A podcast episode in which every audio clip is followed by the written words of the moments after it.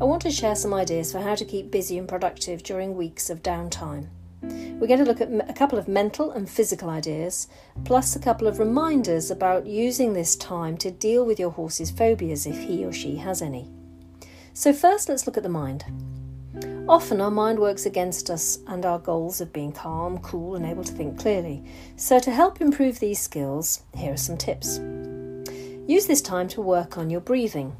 Can you learn how to slow and steady your breathing? Can you breathe deeply in and out through your nose?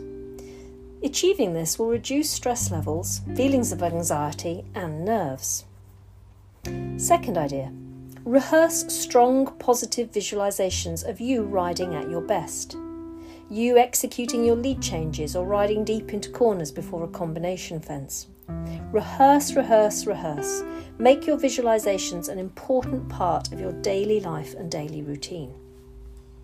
Third idea swat up on and research other training and riding approaches, be that classical methods or natural horsemanship methods. What books grab your attention? Which Facebook pages do you follow or notice in your online feeds? now's a great time to think outside the box and study other other aspects of riding.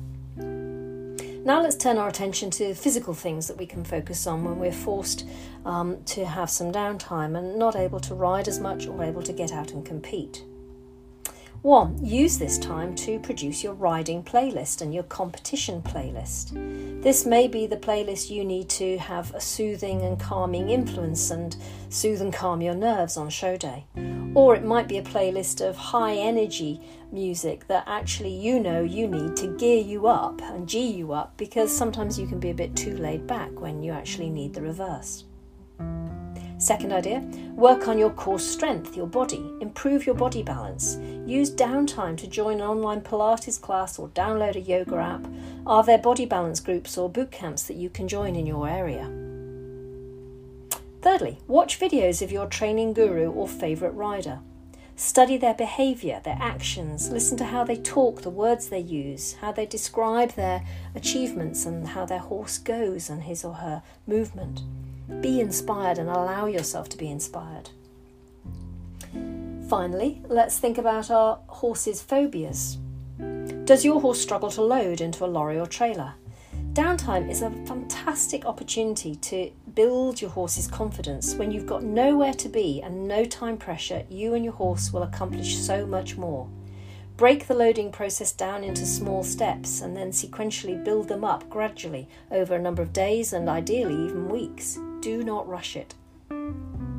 Clipping. Same principle. If clipping stresses your horse and therefore often you as well, now is the time to invest in helping him with that. Use the advance and retreat approach demonstrated by natural horsemanship trainers. This usually brings results quickly and without too much drama and stress for all parties. Standing still.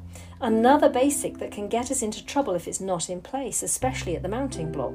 So get ideas from others, find out how other people have approached this, and train your horse to stand still now while you and he have the time. And finally, spooky horses.